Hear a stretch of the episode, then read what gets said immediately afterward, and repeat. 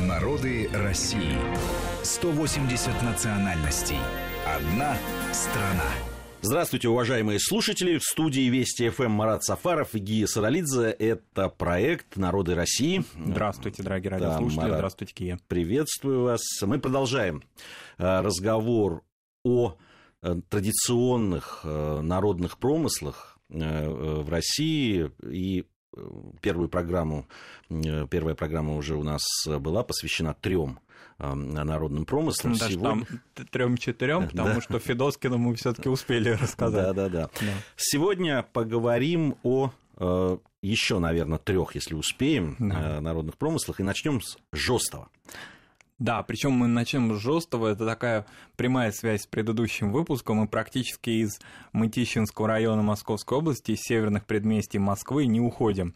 В начале девятнадцатого века произошло в Федоскино такое нарушение авторского права, можно сказать, когда предприимчивый крепостной граф Шереметьев Филипп Никитич Вишняков такой, он работал Федоскино возчиком на мануфактурной фабрике. Мы напомним, да, нашим радиослушателям, что Федоскино уже к тому времени, к началу девятнадцатого века, активно работали предприятия, связанные с изготовлением шкатулок из папье-маше.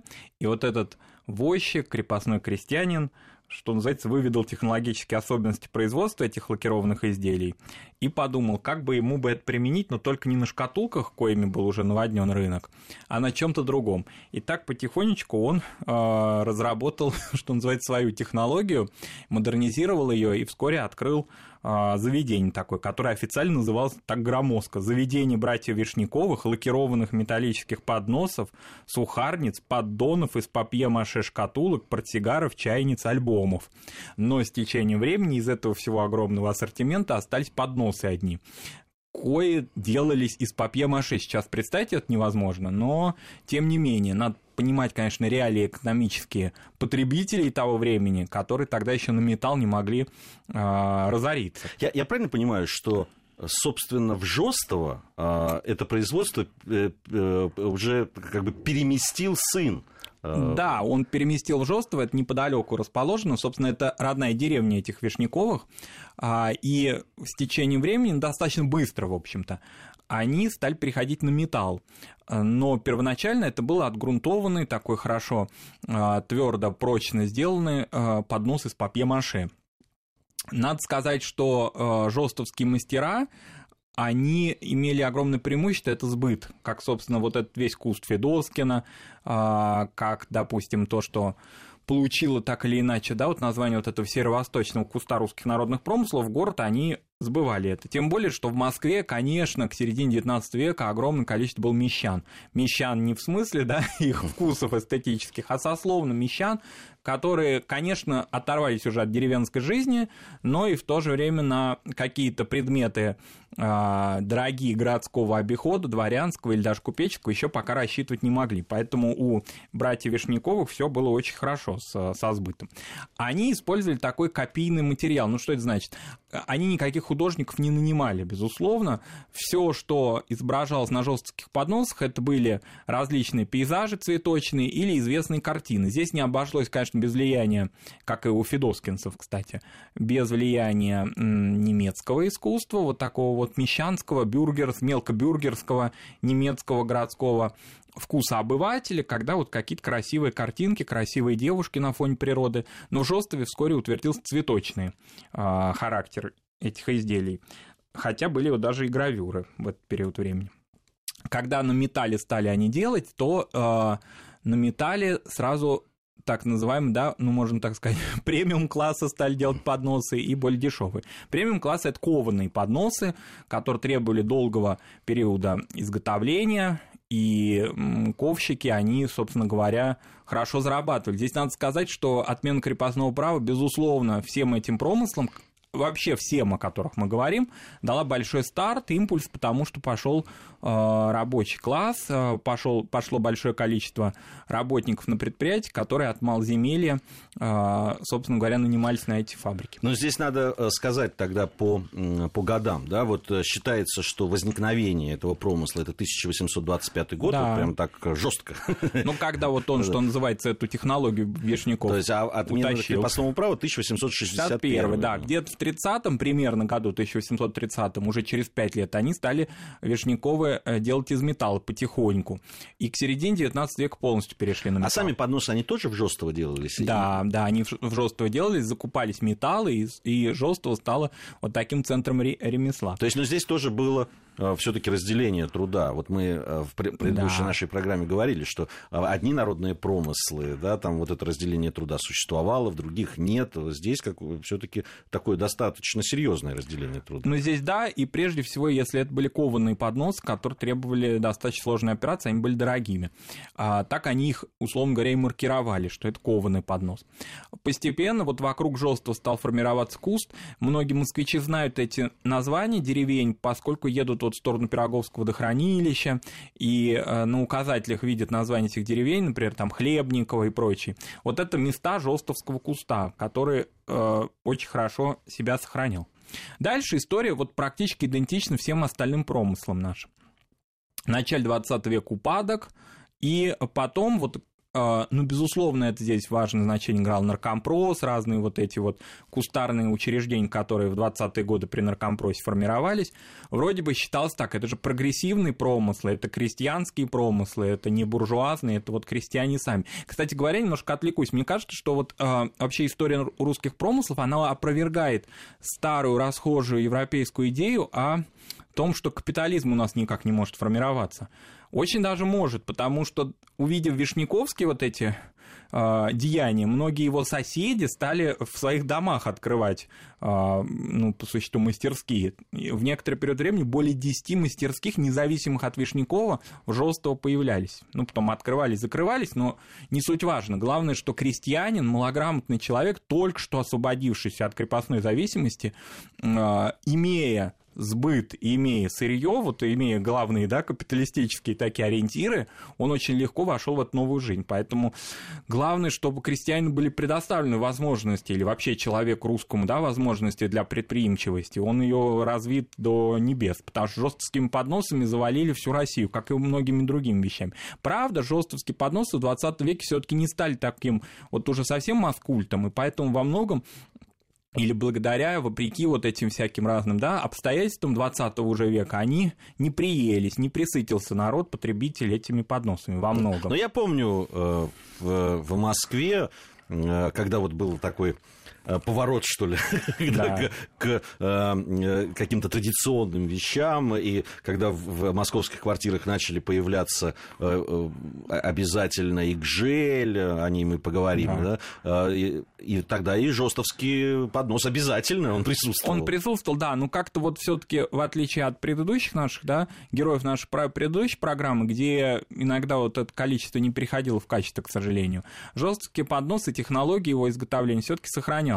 На сегодняшний момент в Жостово действует фабрика, она успешно работает, жостовские мастера участвуют в выставках, там есть художники, несмотря на то, что старая технология была копийной, как мы говорили, копировали просто картинки, то с течением времени появились художницы, как это всегда вообще бывает, вот тонкая работа, она все равно в женских руках как-то формируется.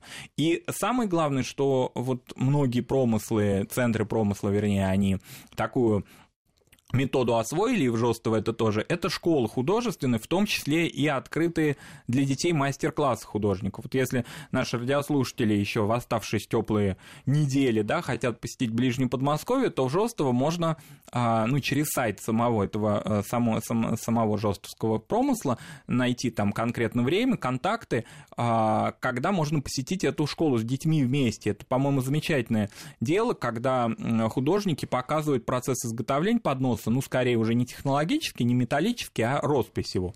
И маленькие дети, там и пяти я видел, и шести лет, они э, вслед за мастером пытаются на бумаге или на каких-то других приспособлениях, да, на каких-то предметах изображать жостовские традиционные узоры. По-моему, вот это самый замечательный момент, который вот характеризует такую преемственность и то, что это действительно наше русское, наше традиционное, и оно живое, а не просто какой-то, ну, ширпотреб, массовое какое-то производство.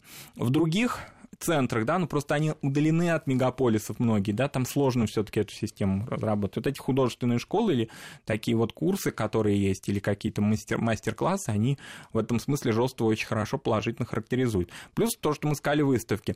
Во многих я видел в очень престижных каталогах не русских промыслов, а вообще мировых. Жостовские подносы, они фигурируют. То есть их признают мировые искусствоведы за искусство. А это очень важно. А, темы, вот, да, это тоже любопытная такая тема, да, темы. В основном же это цветы. Цветы, да. Это интересное представление русского человека о рае, о райских кущах. Оно и в наш, если успеем сегодня, да, в Павлово-Посадске платок поместился, этот рай. Земной или небесный, трудно сказать, да, это вот цветущие райские кущи. Это могут быть цветы, это могут быть цветы, просто цветы, это могут быть букеты, это могут быть полевые цветы.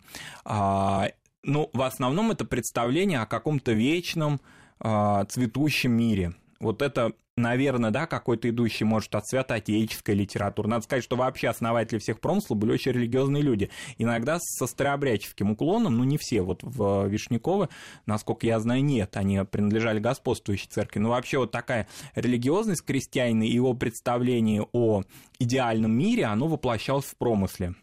Это были не какие-то вот такие картиночки, да, которые они сначала копировали, миниатюрные, в том числе европейские, а постепенно пришел вот такой русский строй, русское понимание идеального мира, идеальной картины мира. А народу, конечно, это очень нравилось. Надо сказать, что, как и в других промыслах, люди, ну, не имея каких-то больших возможностей для того, чтобы окружить себя дорогими, красивыми предметами, они вот использовали эту посуду, эту керамику или в данном случае эти подносы для того, чтобы чуть-чуть возвыситься над какой-то своей обыденностью. Конечно, это имели возможность первоначально осуществлять только, вот как мы уже сказали, мещане, все-таки имевшие определенные уже лишние доходы. Интересно, что жостовцы сами не забывали о том, чтобы окружать себя красотой. До сих пор на центральной улице села Жостово вместо указателей домов используются подносы. То есть жостовцы прибивают подносы к избам и указывают номера своих домов. И въезд в село тоже украшен таким большим декоративным подносом. Ну, то есть они понимают, что уже почти два века, скоро будет через несколько лет, да, двухсотлетие этого промысла, они вот славятся на всю Россию и отчасти в мире известны даже вот таким своим традиционным промыслом, начало которого положил предприимчивый купец, пусть нарушивший, да, говоря, сейчас, сейчас бы его, наверное, да, как-то федоскинские собственники бы э, привлекли к ответственности. Ну вот он таким образом как-то дал импульс своему родному селу. С течением времени, кстати говоря, вот эти э, поселения, которые очень близко друг к другу находились, друг от друга находились, они как-то уже кооперировались даже. И на кустарных, особенно в начале двадцатого века, тоже был же... Вот эти интересы, они тоже вспыхивали, вот, которые вы говорили, это, наверное, скорее конец семидесятых, восьмидесятые годы, да, двадцатого века, а был вот в начале века интерес к русскому, во многом навеянный эпохой Александра третьего, завершившийся в конце девятнадцатого века, потом Николая второго, когда вот все русское, оно как-то вот приходило в быт, в том числе и состоятельных людей, и в этот период времени федоскинские и а, жостовские мастера, они участвовали в таких кустарных ярмарках, кустарных, вернее, выставках, которые были очень популярны тогда. Княгиня Тенишева в Талашкино, в Смоленской губернии, очень любила э, интерес такой к русскому и как-то вот стимулировала русских мастеров. То есть это был такой вот ренессанс русского искусства в предреволюционный период, в начале века. Я когда смотрел, как назывались артели, ну, после там, двадцать восьмого года несколько артелей объединились в одну, и, и, конечно, вот это вот название, которое навеяно временем, а называлась тогда эта артель «Металлоподнос». Металлоподнос, да. Да, не очень романтично, прямо скажем. Не очень. Самое главное, что металлические вообще вот эти изделия, сами и тогда говорили об этом в тех текстах, которые выходили о жёстове, они в ценообразовании поднос составляли основную. Вот эта несправедливость по отношению к художнику. Художественный труд не, не ценился очень дорого. Вот этот металлоподнос, в нем слово металл было ключевой в цене, конечно. И это э, долгое время влияло. Потом, когда они уже наладили такой успешный сбыт, у них, например, были даже торговые представители уже в начале века, которые сбывали их за Уралом, например. Хотя, казалось бы, там могли и сами освоить благодаря металлу в большом, большом объеме. Но, тем не менее, Жостово выходило из Уральских гор. По всей России шло. Ну, получается, что достаточно благополучная судьба, да, этого промысла, и вплоть до сегодняшнего дня. То, что, допустим, в настоящий момент этот промысел жив, и он активно действует, это уже говорит о положительной какой-то... Ну, и то есть никаких попыток штамповок, штамповок не было? Нет, нет, нет. Единственное, что, допустим, цветовую гамму в последнее время стали художники создавать некие новые какие-то элементы туда вводить. Ну, прежде всего, в цветах. Не, не в цветах, в смысле, в растениях, а использовать более яркую цветовую гамму. Ну, ну и так достаточно это, яркая. Да, ну, да, вообще, это, это промыслы, кстати говоря, возвращаясь к нашему предыдущему разговору, они еще символизируют не только райскую жизнь, но и все-таки желание вот как-то, ну, что ли, продлить наше короткое северное лето, да, когда вот эти яркие цвета, яркие краски, и даже сейчас еще более яркие, они каким-то образом ну, продлевают тепло, дают какое-то тепло и яркость холодными, долгими зимними э, месяцами деревни. Поэтому вот эта гиперяркость иногда на грани уже фолок, когда кажется, что это уже почти кич, но все-таки еще нет, оно не уходит в эту сторону, да, оно именно обусловлено прежде всего вот этим представлением о тепле, о рае, о каком Вот там вот интересно, класс, классические жостовские подносы и вот роспись, это черный фон, да. И на, на его фоне яркие цветы, там, травы и так далее. А вот это иногда менялось или нет? Или нет, это... вот черный фон всегда был классикой, он оставался, дальше могли создавать что угодно, но черный фон всегда был классикой. Надо сказать, что вот такие полуфабрикаты русские мастера, промысловики, они называли бельем. Когда вот нет ничего на нем, ну, вроде уже форма так или иначе видна, но еще нет ни росписи, ничего. Вот говорили, это белье сделали. Считалось, что белье сделать очень важно, потому что э, по этим контурам дальше уже художник работал. Вот. И, собственно говоря, если оно было черным, ну, белье обычно такой термин применяли все-таки больше к деревянным изделиям или к папье-маше, к металлу меньше. Но, тем не менее, вот это такое разделение труда по существу было из двух этапов. Ну, так, по большому счету, вот из изготовление этого э, кованого или не кованого изделия, и дальше роспись художником. Но обязательно оно было черным. Дальше уже что угодно, красные цвета. Вот сейчас вводятся разные другие цвета, но все-таки вот этот красный, желтый, иногда зеленый. Ну, красный-желтый, да, доминирующий. Это доминирующие цвета, цвета, да, на черном фоне. Они стали как бы символом Жостова. Ну что ж, хорошо.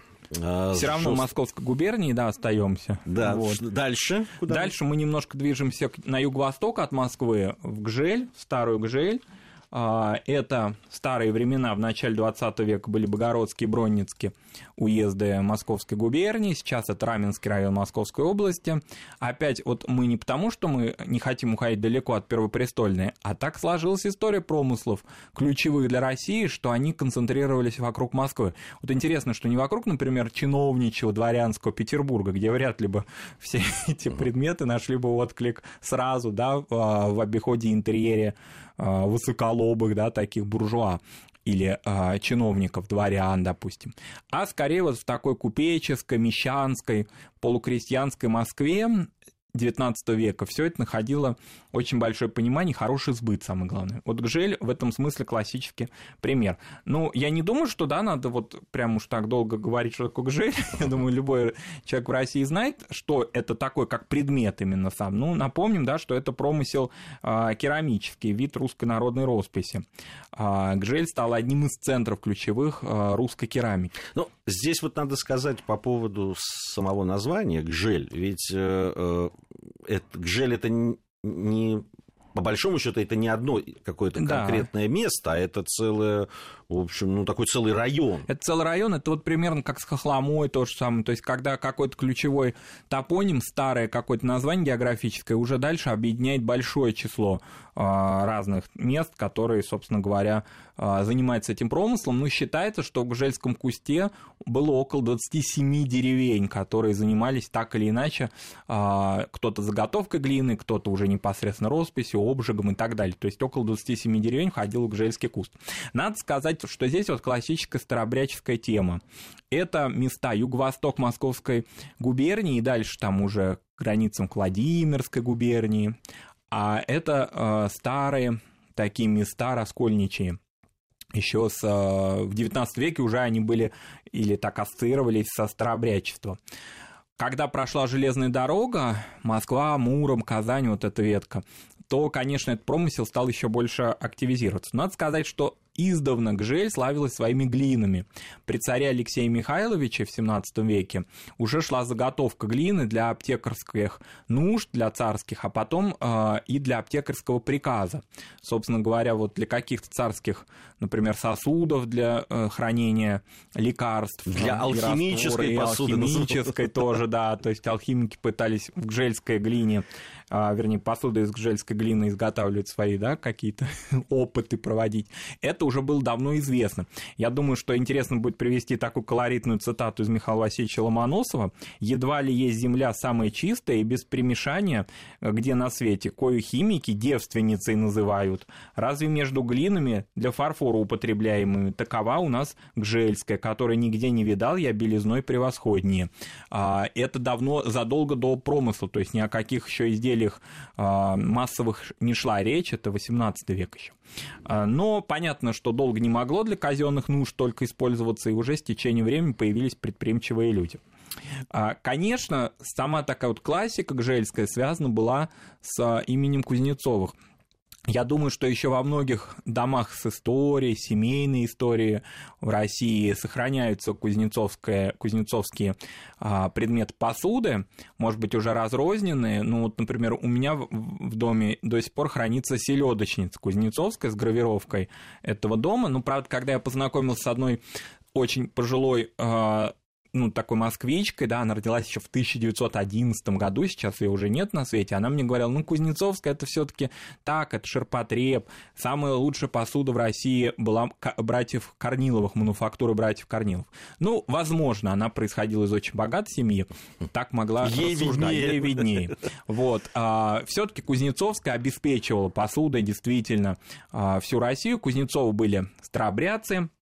Они э, не только были там предприниматели, но и были э, меценаты. В частности, они построили э, в селе, соответственно, э, Ново-Харитоново, это один из центров кузнецовского промысла, старообрядческую шатровую церковь Святого Георгия. И интересно, что в храме был размещен фаянсовый эмалевый иконостас. Для чего мы это говорим? Для того, что сейчас гжельск, на гжельской мануфактуре гжельские производители используют образ этого храма в клейме гжельского фарфорового завода. И, собственно говоря, ну, считается, что это не подделка, то есть где клеймо с изображением Георгиевской старообрядческой церкви Кузнецовых. Сами Кузнецовы потом э, помогали и Покровскому собору в Рогожской слободе, то есть были очень крупный меценат. Но они, конечно, уже давно там из Гжель...